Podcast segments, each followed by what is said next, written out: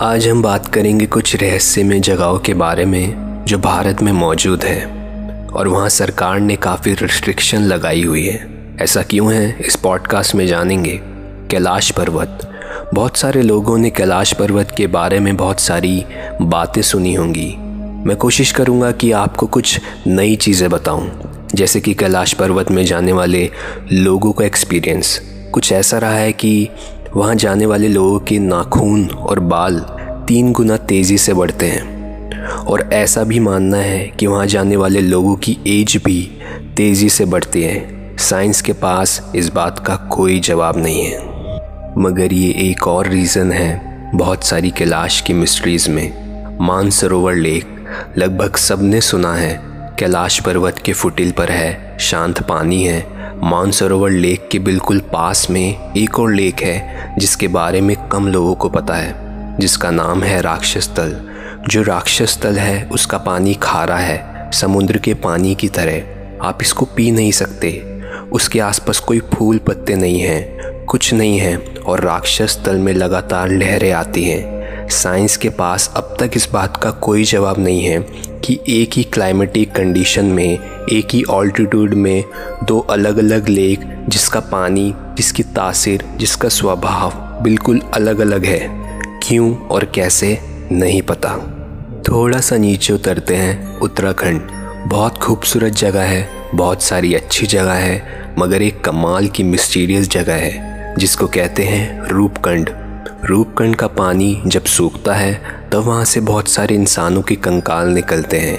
Human skeleton जिसकी वजह से इस लेक को लोग लेक ऑफ़ स्केलेटन के नाम से भी बुलाते हैं। कई लोग एक फिक्स टाइम में वहाँ पूजा भी करने जाते हैं। मगर साइंस के पास इस बात का जवाब अभी तक नहीं है कि इतने सारे ह्यूमन स्केलेटन बोन्स किसके हैं, कहाँ से आए हैं। इतने सारे लोग वहाँ क्या करने गए थे?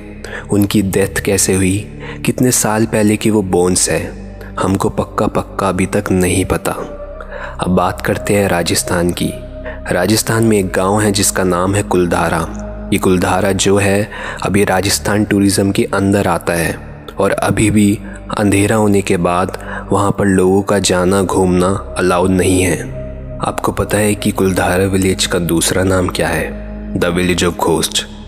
दिन में 12 बजे जाओ या 2 बजे जाओ, वहाँ उस वक्त भी जाकर घबराहट होती है, डर लगता है। एक पूरा बसा बसाया गाँव, उसमें रहने वाला हर शख्स, हर इंसान, हर चेहरा, सब एक रात में गायब हो गए और हमें अभी तक पता नहीं चला कि एक पूरा गाँव कहाँ चला गया। अब वहाँ सिर्फ़ खाली घर है। चलो मान लेते हैं कि एक पूरा गाँव वहाँ से कहीं चला गया होगा। तो राजस्थान जैसी जगह पर जब इतने सारे लोग वहाँ से निकले होंगे, पैरों के निशान छूटे होंगे, खाने की चीज़ें लेकर गए होंगे, तैयारी से गए होंगे, कोई तैयारी से नहीं गया। लोगों ने खाना चढ़ाया था जो सुबह जला हुआ मिला। जलता पकता खाना छोड़ के एक पूरा गाँव गायब हो गया। कैसे? नहीं पता। एक कमाल का मंदिर आता है डाउन साउथ उसका नाम है वीरभद्र टेंपल वीरभद्र को टेंपल ऑफ़ पिलर्स भी कहते हैं। इसमें बहुत सारे खम्बे हैं, जिसमें से एक खास पिलर है। ये पिलर ज़मीन टच नहीं करता। इस मंदिर में पूजा करने का और अपनी इच्छा मांगने का एक तरीका ये है कि इस पिलर के नीचे से चुन्नी निकाली जाती है और अपनी इच्छा मांगी जाती है। वो तो नॉर्मल है।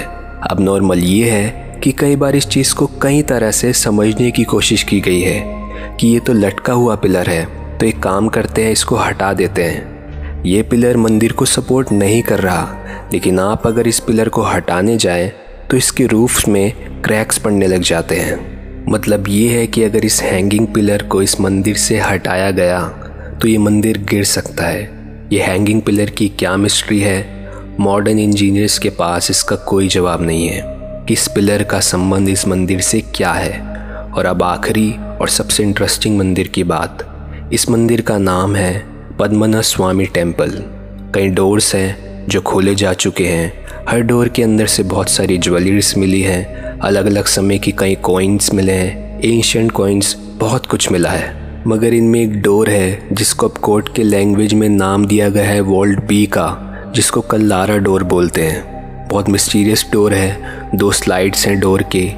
दोनों तरफ़ बहुत बड़े बड़े दो सांप बने हैं। इसके ऊपर यक्षिनी का चेहरा है। इस दरवाजे की खास बात यह है कि इसमें कोई ताला नहीं है, कोई की होल नहीं है, जिसमें इसको डालकर खोला जा सके। For some reason supreme court ने इस दरवाजे को खोलने से मनाही लगा रखी है। कई लोग मानते हैं कि उसमें दुनिया की सारी दौलत है, मगर कई लोगों का ये भी मानना है कि अगर ये दरवाज़ा खोला गया तो बहुत सारे नेचुरल डिज़ास्टर विपदाएँ आएँगे इस कंट्री पर और उस स्टेट पर। और कई लोगों का ये भी मानना है कि जब उस दरवाजे पर हम अपना कान लगाते हैं तो पीछे से समुद्र की लहरों की आवाज़ें आती हैं। साइंस के पास इस बात का अब तक कोई जवाब नहीं है।